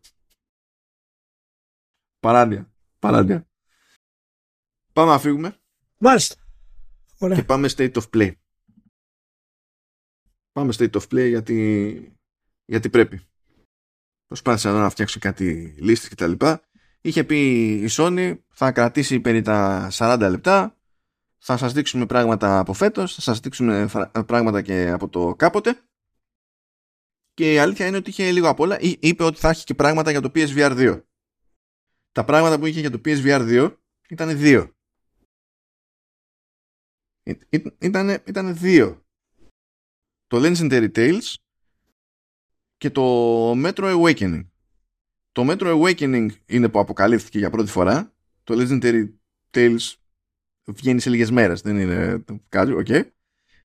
Ε, οπότε είχαμε μια ανακοίνωση ας πούμε για VR, αλλά είναι παραγωγή τρίτου. Η Sony εξακολουθεί η ίδια να μην ασχολείται ιδιαίτερα με το κομμάτι του ίδιου της του, του VR, ας το πούμε έτσι. Και όχι μόνο αυτό, αλλά το Metro Awakening δεν έχει και κάποιο είδους αποκλειστικότητα σε αντίθεση με άλλους τίτλους που προέκυψε σε αυτή την παρουσίαση ότι παίρνουν έκδοση για PlayStation και ενδεχομένως και κατά αποκλειστικότητα τουλάχιστον στον χώρο της κονσόλας. Και δεν θέλω να πω εκείνη την ιστοριούλα για το PSVR 2 πριν να πιάσουμε τα σοβαρά θέματα στο State of Play. Βγαίνουν αυτές τις μέρες ε, οι developers του, του Rec Room. Το Rec Room ε, δεν είναι καινούριο παιχνίδι. Και είναι μάλιστα ένα παιχνίδι που έχει βγει και στο πρώτο PSVR. Παιχνίδι, τέλος πάντων.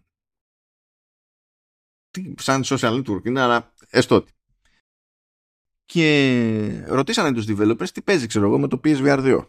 Γιατί δεν έχει βγει ακόμα PSVR 2. Και λένε λοιπόν οι developers ότι όσοι έχουν τα πράγματα, το, λέει το port λέει σε PSVR 2 δεν είναι εντάξει γυρίσαμε ένα διακόπτη, έχει και κάμποση δουλειά ξέρω εγώ από πίσω. OK, okay, OK. Okay. Φαντάζομαι λόγω eye tracking και τέτοια. Ε, δεν βγάζει νόημα λέει η επένδυση και η προσπάθεια που πρέπει να κάνουμε. Δεν, δεν, δεν βγάζει νόημα, δεν λειτουργεί οικονομικά το πράγμα αυτό. Να πούμε ότι αξίζει τον κόπο να βγάλουμε το Rec Room για το PSVR 2. Την επόμενη μέρα ακριβώς ηλία ανακοινώνουν ότι βγαίνει το Rec Room στο Apple Vision Pro θέλω να σταθούμε λίγο στο concept ότι το ναι. PSVR 2 μάλλον έχει πουλήσει τόσο λίγο που οι developers του Rec Room θεωρούν ότι έχει περισσότερο νόημα το σύνολο των ανθρώπων που θα καταφέρει να αγοράσει σε μία μόνο χώρα, γιατί σε μία διατίθεται το Apple Vision Pro από 2 Φεβρουαρίου, ένα headset που κάνει 3,5 χιλιάρικα και όχι 5 όσο κάνει το PSVR 2 και δεν ξέρω αν υπάρχει καλύτερο σχόλιο για τη φάση του PSVR 2. Δεν ξέρω, δηλαδή νομίζω φτάνει αυτό. Εντάξει, τα περικλεί όλα. Ναι. Τα περικλεί όλα. λοιπόν, πάμε, πάμε. Ε, μας θύμισε, η, μας φαίνει κάποια ports, η, τέλος πάντων το, το State of Play. Είπε, θα βγει σε PS5 το Zone Zero που προηγουμένως είχε ανακοινωθεί μεν αλλά όχι για κονσόλες. Οπότε έρχεται άλλο ένα live game που πηγαίνει και το παίρνει ζεστά η Sony διότι όποιο live game κάθεται στη Sony έχει να κρατάει το 30% από τις συναλλαγές που γίνονται στο platform της. Είναι μοτίβο πλέον αυτό. Ε, έρχεται σε PS4 και PS5 τον Απρίλιο το Dave the Diver που προηγουμένως ήταν μόνο σε PC και νομίζω ήταν και σε Switch αν θυμάμαι καλά ή μπορεί να τον μπερδεύω λίγο εκεί πέρα. Επίσης έρχεται σε PS5 χωρίς να έχει ακουστεί κάτι για άλλη κονσόλα το, το V-Rising. Είναι στάνταρ, στανταράκι το, το μοτίβο εδώ πέρα έτσι. Είχαμε επίσης ε, updates από διάφορες μπάντες. Εντάξει, ξέρω εγώ, Dragon's Dogma 2, Judas, Foamstars, το οποίο Foamstars είναι άλλο ένα live game της Square Enix που βγαίνει τώρα και το στηρίζει και το πετάει και στο Plus. OK. Okay. Ε, είδαμε υποτίθεται ένα τρέιλερ ε, από Silent Hill 2, remake. Είδαμε, θυμηθήκαμε ότι όπου να είναι βγαίνει το Helldivers 2. Είδαμε trailer Death Stranding 2 on the Beach και μάθαμε ότι έρχεται το 2025.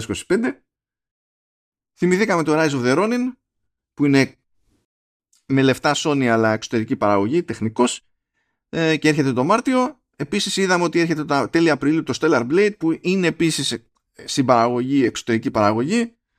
Ε, δεν το φτιάχνει η ίδια η Sony, απλά βοηθά στη, στην όλη φάση. OK, okay, μπράβο. Και από καινούρια, καινούρια πράγματα που δεν γνωρίζαμε πριν, παιδί μου, ήταν το Sonic X Shadow Generations, εντάξει, το Silent Hill The Short Message, το οποίο στην ουσία είναι περίπου promo και μία που ανακοινώθηκε, μία που βγήκε για PS5 και είναι for free και στην ουσία είναι εκεί για να hype ξέρω εγώ, το, το Silent Hill γενικά ως IP. Okay. Είδαμε το Until Dawn, το οποίο επανέρχεται, όχι από την ίδια του Supermassive όμως, άλλη ομάδα έχει αναλάβει ε, και θα βγει σε PC και PS5 μέσα στο 2024 και δεν με αυτό που λέγαμε σε προηγούμενο επεισόδιο που ανακοινώθηκε κινηματογραφική μεταφορά του Until Dawn κάπου κάτι προσπαθεί να κάνει αυτό το IP ε, να, χωρίστε, δεν χρειάστηκε να περάσει και πολύς καιρός.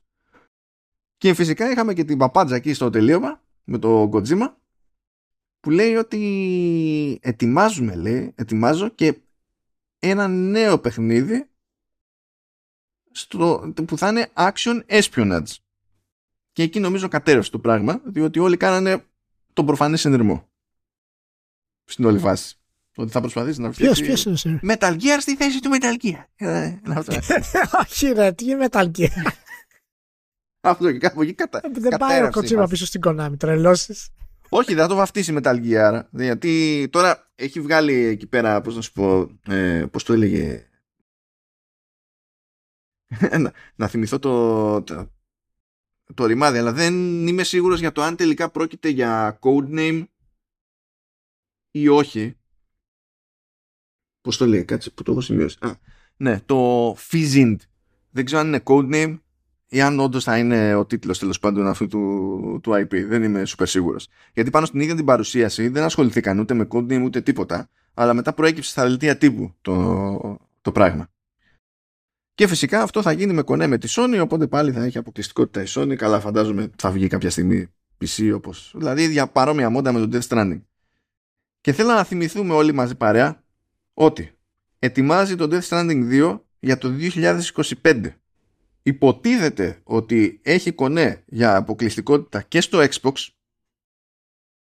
που το, το, το, ανακοίνωσε κανονικότατα ε, πριν από μερικούς μήνες και λέει τώρα ότι ετοιμάζει και νέο Action Espionage Game που είναι τώρα στο pre-production και στο production θα μπει μετά την κυκλοφορία του Death Stranding 2 που είναι για το 2025. Δεν καταλαβαίνω τι νόημα έχει αυτό από ένα σημείο και μετά.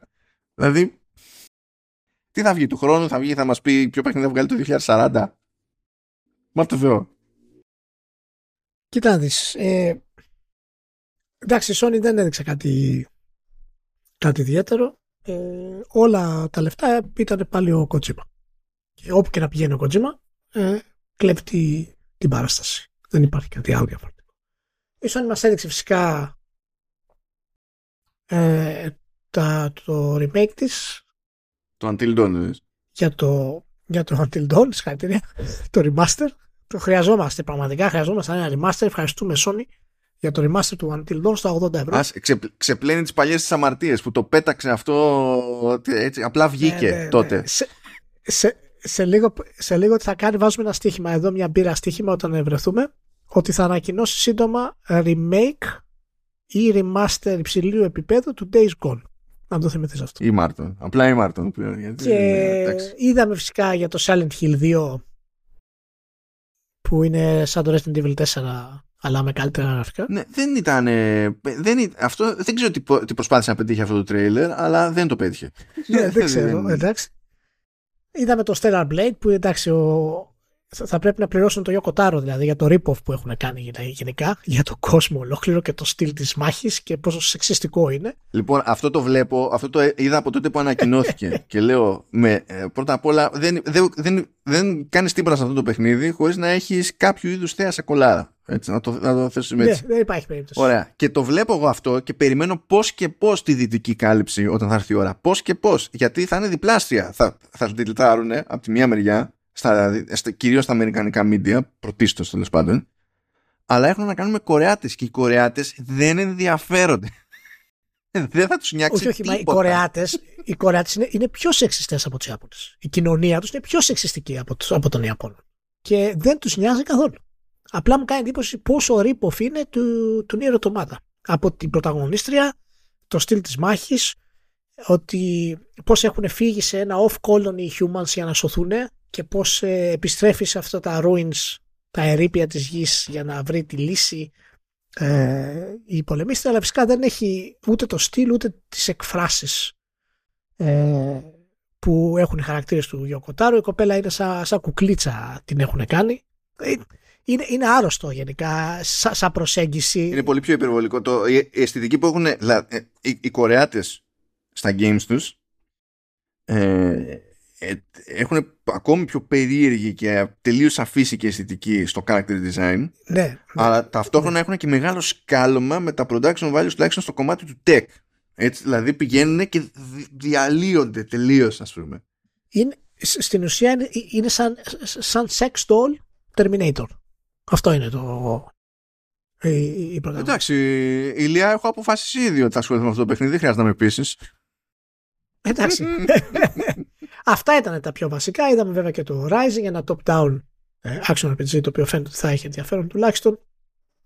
Ε, και είδαμε και το, το Helldivers. Εντάξει, και φυσικά το μέτρο που είπαμε για το, για, για το PSVR. Όλα αυτά οχριούν μπροστά στο Kojima. Έτσι. Και ε, πραγματικά έχω, προσπαθώ να βρω λόγια μερικές φορές για το τι κάνει αυτός ο άνθρωπος. Και ακόμα και αν δεν είμαι ο μεγαλύτερος φαν του. Έτσι, και φυσικά με έχει σημαδέψει ως gamer αλλά δεν είμαι από αυτούς που ακολουθούσαν όλες του τις κυκλοφορίες και φανατικά και ψάχνοντας το lore και τα λοιπά γιατί δεν ήμουν ποτέ έτσι 100% μέσα στον τρόπο που τα γράφει. Και έχει κάποια μειονεκτήματα τα οποία εμένα δεν, δεν με ελκύουν ιδιαίτερα. Παρόλα αυτά, μάνο τι να σου πω το trailer του Death Stranding ναι, ναι. Απλά ναι. Απλά ναι. Δηλαδή, δηλαδή α, α, α, σκέφτομαι να το, να, να, να, το πιάσω από κάπου και δεν ξέρω από πού να το πιάσω για να το Να το πιάσεις με αυτό το πράγμα που τι να το πω. Θεωρείται ότι είναι κασκόλ, μάσκα, δεν ξέρω. Που είναι δύο χέρια στο λαιμό της Λεά Σεϊντού και είναι, κάνουν για όλες τις δουλειές. δεν ξέρω τι σου δηλαδή, στην, αρχή, στην αρχή δεν το κατάλαβα. Νόμιζα ότι φόραγε μια μάσκα. Και καθώς έβλεπα το, το, το, το τρέιλερ, Κοιτάω και λέω, ας, συγγνώμη χέρια έχει.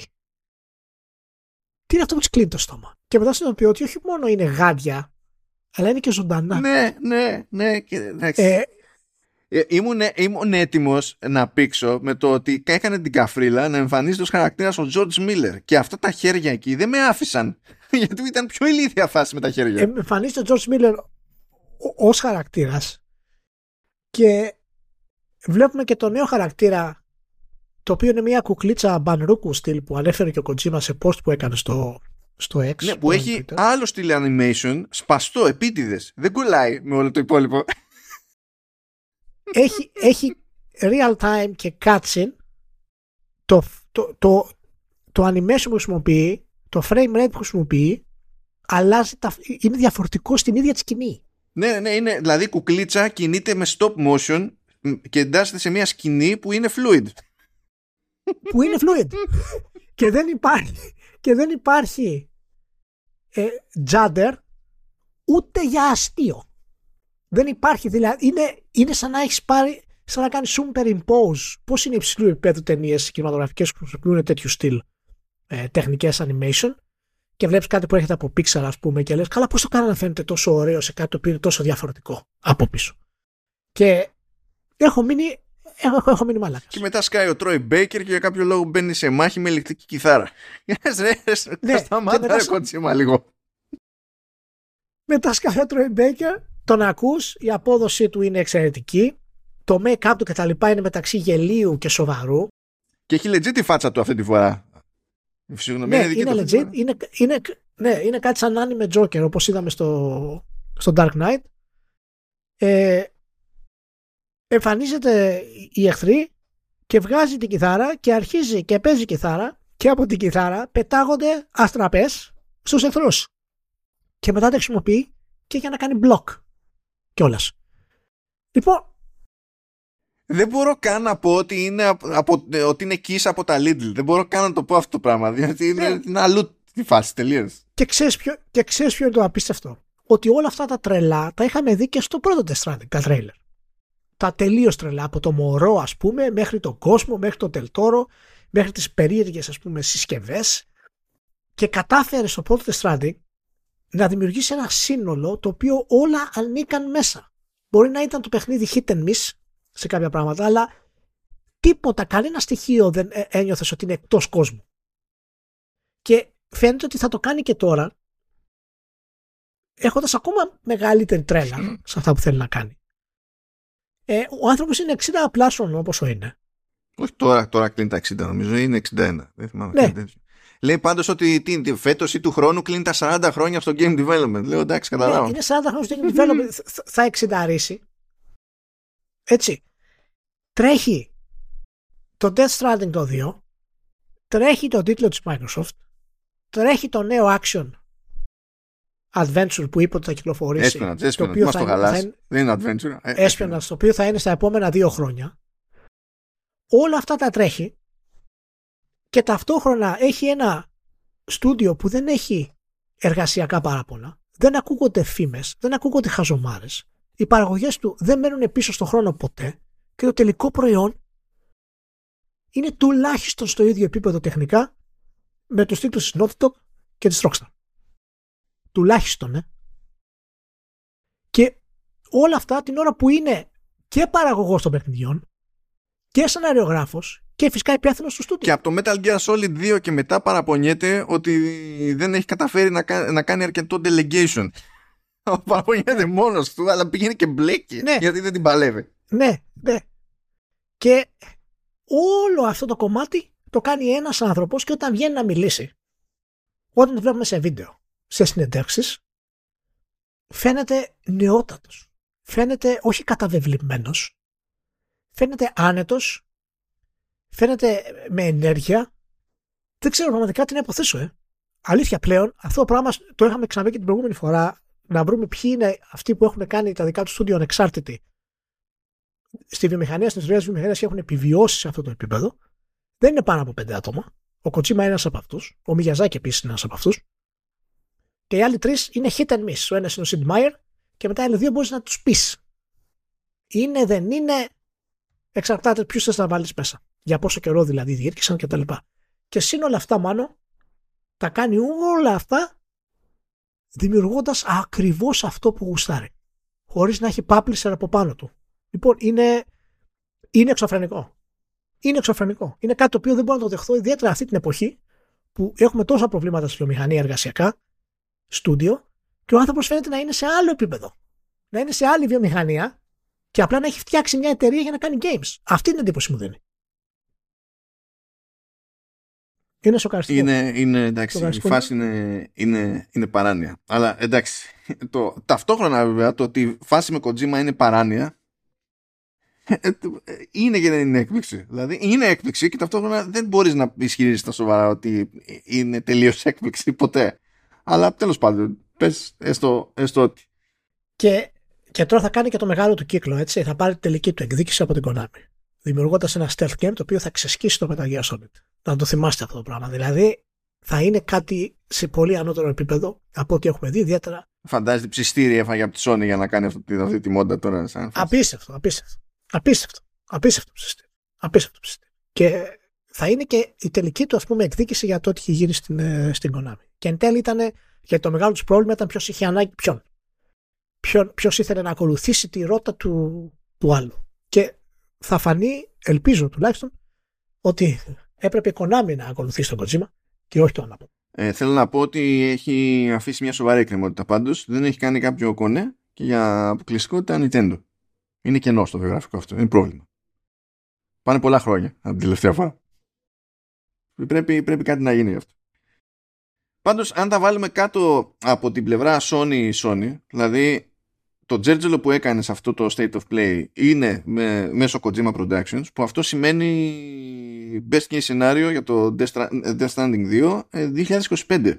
Δηλαδή για να, αυτό, να λειτουργήσει αυτό το State of Play έπρεπε να κοιτάξουμε από 2025 και έπειτα. Δηλαδή ναι μεν ανακοίνωσε ένα πράγμα που τεχνικώς είναι δικό της, ας το πούμε έτσι. Ε, πάλι όμως και αυτή κάπως εξωτερική παραγωγή, αν θυμάμαι καλά. Που είναι το, το, το remake του Until Dawn. ακόμα δηλαδή δεν έχουμε κάτι που να βγάζει συγκεκριμένο νόημα για την πλατφόρμα τουλάχιστον από first party σε 2024. Από εκεί και πέρα κοιτάζει, δηλαδή time exclusive εδώ, time exclusive εκεί πέρα και πάει λέγοντας. Και το Rise of the Ronin ακόμα, έτσι και αυτό είναι συμπαραγωγή. Πάλι έτσι μιλάμε Team Ninja. Όλα αυτά είναι συμπαραγωγές. Δηλαδή, εγώ περιμένω να δω τι υποτίθεται ότι έχουν μέσα στη Sony για το 2024. Αν έχουν οτιδήποτε και ποιο είναι αυτό τελικά. Ακόμη περιμένουμε. Θα πει κάποιος το, το χοντρό το τζέρτζελο γίνεται καλοκαιράκι με ανακοινώσεις κτλ. Δεκτό, OK. Okay. Αλλά ερωτηματικό γενικά σαν, σαν φάση. Αλλά θέλω να πω λίγο τον πόνο μου, Ηλία. Ναι. Δεν κατάλαβα. Δηλαδή, εγώ ξέρω ότι θα ενδιαφέρομαι από κουσούρι. Αλλά δεν κατάλαβα τι φαντάστηκαν στην Ghost Story ότι κάνανε με το, αυτό το τρέιλερ του Τζούντας. Ποιος είδε το τρέιλερ αυτό του Τζούντας και είπε ε, κατάλαβε οτιδήποτε συγκεκριμένο για τη φάση, για το αν θα τον νοιάζει ή δεν θα τον νοιάζει. Είναι η δεύτερη φορά που βλέπουμε τρέιλερ. Νομίζω ότι το πρώτο που είχαμε δει στην ανακοίνωση έβγαζε περισσότερο νόημα από το, αυτό που είδαμε τώρα. Και έχω την αίσθηση ότι πέρασε στον Ντούκου και νομίζω ότι έχει αλλάξει και η εμπλοκή της 2K. Γιατί εκεί πέρα έχουν φράγκο η 2K, αλλά βλέπω ότι πλέον στην, στην επικοινωνία το Judas το, δεν το σπρώχνει 2K πρέπει να το έχουν ξεχωρίσει λίγο το πράγμα μεταξύ τους και να είναι κατά μία έννοια λίγο πιο ανεξαρτοποιημένη η παραγωγή αυτή. Για όσους, για όσους δεν το ξέρουν, δεν τους έχει ξεφύγει, είναι το, το νέο παιχνίδι του Ken Levin. Ενός από τους τελευταίους της παλαιάς φρουράς που συνεχίζουν να είναι ενεργοί στα games. Ε, η αλήθεια είναι ότι και το δεύτερο τρέιλερ φάνηκε να είναι στην ουσία κάτι σαν το Bioshock με το ίδιο ε, στυλ art και τα λοιπά. Ε, δεν είμαι ιδιαίτερα στην όλη αυτή προσέγγιση ξανά μετά από τόσο καιρό και έχει να κάνει πάρα πολύ ίσως και με το, με το γεγονός ότι ο Λεβίν προσπαθούσε να τρέξει και το δικό του στούντιο παράλληλα και είχε πολλά προβλήματα εσωτερικά. Είχε κάνει scrap το παιχνίδι μία-δύο φορές και ίσως αποφάσισε τελικά να επιστρέψει σε κάτι το οποίο είναι πολύ πιο βατό και ξέρει να το κάνει καλύτερα. Να είναι δηλαδή πιο πιο ασφαλές. Η εντύπωση που έχω εγώ είναι ότι και καλά, επειδή υποτίθεται ότι τόσα χρόνια είναι άφαντος για να δοκιμάσει άλλη προσέγγιση σε storytelling κτλ. Ε, νομί... Αυτή ήταν η βάση του, ναι, αλλά τελικά δεν φαίνονταν να βγαίνει αυτό το πράγμα. Δεν, δεν ξέρω αν, αν, αν, αυτό μπορεί να είναι. Εγώ έχω την εντύπωση ότι το, το, το, Judas, τουλάχιστον είχα την εντύπωση από το πρώτο τρέιλερ, ε, έτσι όπως το πλασάρανε, όχι από το δεύτερο. Από το δεύτερο δεν θα μου προνούσε καθόλου από, το, από τη σκέψη αυτό. Ότι και καλά ε, κάπου κατέληξε, το καλό κακό δεν ξέρω, κάπου κατέληξε αυτό το πράγμα γιατί το Τζούντας υποτίθεται ότι πατάει σε αυτή την όποια νέα προσέγγιση. Αλλά το θέμα είναι ότι είναι σαν να μην προσπαθεί, σαν να μην προσπαθεί να μου το πουλήσει αυτό, ότι υπάρχει κάποιο είδους breakthrough σε οτιδήποτε. Και αν εκεί είναι να στηριχθεί, σαν ιδέα, ρε παιδί μου, κάπως πρέπει να μου το πουλήσεις. Όχι να μου το κάνεις, να μου πετάξεις spoilers και να το λιανίσεις το παιχνίδι. Εντάξει, OK, okay, αλλά κάπως πρέπει να μου το πουλήσεις αυτό το πράγμα. Ε, ε, εγώ θα φεσωθώ, γιατί τέλος πάντων, Levine, έχω πρόβλημα. Αλλά το ζήτημα δεν είναι αν θα φεσωθώ εγώ, πρέπει να φεσωθούν και όλοι άλλοι. Για να έχει νόημα αυτό το πράγμα. Ναι, όχι, ε, εγώ είμαι από τις, είμαι στη φάση που βλέπω ότι δεν... θα πρέπει απλά να δω πώς θα πάει και τι θα είναι για να ασχοληθώ με, με κάτι τέτοιο. Θα πρέπει όντως να είναι κάτι ξεχωριστό. Δηλαδή ακόμα και αν είναι καλό παιχνίδι, η ίδια, η ίδια αυτή η προσέγγιση με αφήνει κάπως αδιάφορο στο τι θέλει να πει κτλ. Και εντάξει, επειδή έχω χάσει και την πίστη μου στο τι θεωρούν οι gamers καλό story πλέον, γιατί έχουν αλλάξει οι γενιές. Και αυτοί που είναι τώρα 25 χρονών και πιστεύουν ότι είναι καλό story, ας πούμε, κάτι σαν τον Baldur's και το 3, ε, είναι τελείως διαφορετικού στυλ και επίπεδου με μένα, ας πούμε, πιστεύω κάτι άλλο σε αυτό το κομμάτι και δεν υπάρχει γέφυρα σε αυτό. Δεν υπάρχει. που δεν το αφήνεις ποτέ αυτό. να, να ξεχαστεί, να ξεθυμάνει. Όχι, όχι. Όχι, όχι, όχι. Αυτό θα, θα υπάρχει μέχρι να, να πεθάνω. Λοιπόν, για να κλείσουμε έτσι λίγο πιο... για, ε, ε, να ευθυμίσουμε λίγο, βράδερφε. Ε, για κάποιο λόγο που δεν αντιλαμβάνομαι, καλά σε συνέντευξη υποτίθεται με έναν ε, Γάλλο YouTuber και τα λοιπά, ε, γύρισε κουβέντα, σε συνέντευξη του, του Γιωσινόρη Κοιτάσε βασικά, ε, γύρισε κουβέντα λίγο στο ενδεχόμενο remake του Final Fantasy 6 και υπονόησε ο Κιτάσης ότι τέλος πάντων είναι κάτι το οποίο ως ιδέα κυκλοφορεί και στο εσωτερικό αλλά αυτό δεν σημαίνει ότι έχει πάρθει κάποια απόφαση ότι γίνεται κάτι. Και τον ζορίζει λέει το, η ιδέα διότι λόγω του πλήθους των χαρακτήρων και τα λοιπά ένα remake λέει, του Final Fantasy 6 θα μας έπαιρνε περισσότερο χρόνο. Remake του Final Fantasy 7 μπορεί να θέλαμε και 10 χρόνια λέγανε να το φτιάξουμε. Ναι η Square Enix θα ήθελε 10 χρόνια για να το φτιάξει. Εντάξει, μην ξεχνάς ότι είναι 57 χρονών, κοιτάς, έτσι. Ο Κιτά, δηλαδή ο Κιτάς θα μου φταίει εδώ πέρα. Αφού δεν τι παλεύουν είναι, αυτοί στη Square Enix. Είναι από, τα, είναι από τα παιχνίδια που για μένα θα είχε το πράσινο φως να γίνει remake. Ε, γιατί είναι από μια εποχή πια που είναι πριν από την εποχή του 3D, είναι τελείως αλλιώς, ας πούμε. Πρέπει Ακριβώς. να το αλλάξει τα φώτα. Ακριβώς. Και είναι, και είναι και καλύτερο παιχνίδι γενικά από τα υπόλοιπα Final Fantasy στην πορεία. Έχει πολύ μεγαλύτερο βάθος και το soundtrack, το soundtrack είναι όποιος δεν έχει ακούσει το Terra Steam να το βάλει να το ακούσει αυτή τη στιγμή που παίζουμε. Και μας ακούει να σταματήσει να πάει να το ακούσει για να καταλάβετε γιατί μιλάμε.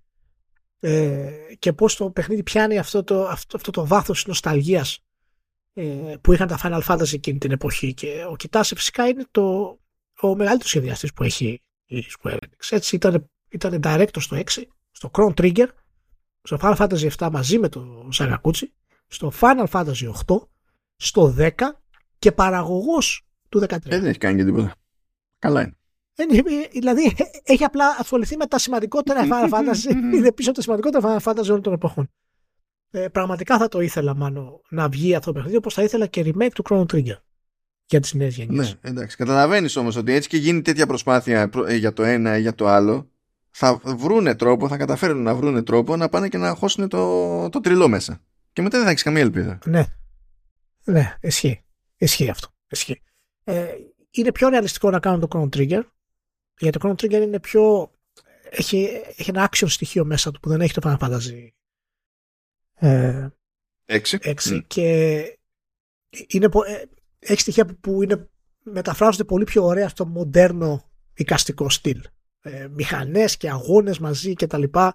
Οπότε ίσως έχει μεγαλύτερο νόημα και είναι φυσικά και μικρότερο παιχνίδι. Έτσι. Ε, και εντάξει, είναι πιο σημαντικό από το Final Fantasy 6. Αλλά στα θέματα ε, ιστορίας, νοσταλγίας, χαρακτήρων κτλ. Final Fantasy 6 είναι σημαντικό. Δεν μπορεί να πουληθεί το ίδιο εύκολα όσο το ένα remake του 7 πάντως, ως concept, έτσι. Ισχύει. Στον κόσμο είναι πιο μεγάλη υπόθεση το, και πιο γνωστή υπόθεση. Ισχύει, ισχύει. Ναι, ναι, ναι. Μα, μα, ποτέ δεν είχα πρόβλημα εμπορικά με την απόφαση της Square Enix να κάνει Final Fantasy mm. Remake. Εμπορικά είναι σωστή απόφαση. Οπότε, ναι, μακάρι να μπορέσουμε να δούμε κάποια από αυτά μόνο. Μακάρι. Αλλά, εντάξει, πώς θα πάρει 20 χρόνια δηλαδή στα 77 του, κοιτάσε. θα κάνει παραγωγή. Εντάξει, να σου πω κάτι. Μπορεί να εμφανιστεί του χρόνου τέτοια εποχή ο Kojima και να πει ότι ετοιμάζω ένα RPG που σε κάθε entry θα πηγαίνει σε άλλο κόσμο και θα αλλάζει σύστημα μάχης. και, και, θα κυκλοφορήσει το 26. να είστε καλά. Προπαραγγελία, προπαραγγελίες ανοίγουν σήμερα. Λοιπόν, φτάσαμε στο τέλος. Φιλιά πάρα πολλά σε όλους. Ε, να έχετε ένα σούπερ σουκού και μια ακόμα πιο σούπερ εβδομάδα. Και θα είμαστε κοντά την επόμενη Παρασκευή. Και θέλω να ξεκαθαρίσω από τώρα πριν χαιρετήσω κι εγώ ότι αυτή, αυτό το επεισόδιο το γράψαμε, συζητήσαμε, ήμουν και εγώ εδώ, ακούγεται η φωνή μου, θα το ξανακούσω στο μοντάζ και είμαι παιδιά τόσο χάλι που δεν θα μου θυμίζει τίποτα αυτή η συζήτηση. Ποτέ, δε, τίποτα όμως, τίποτα. Έχω να το πάθω αυτό από το 2010. Δεν θα μου θυμίζει τίποτα αυτό το επεισόδιο. αυτά. Τα λέμε. Λοιπόν, Άστε καλά.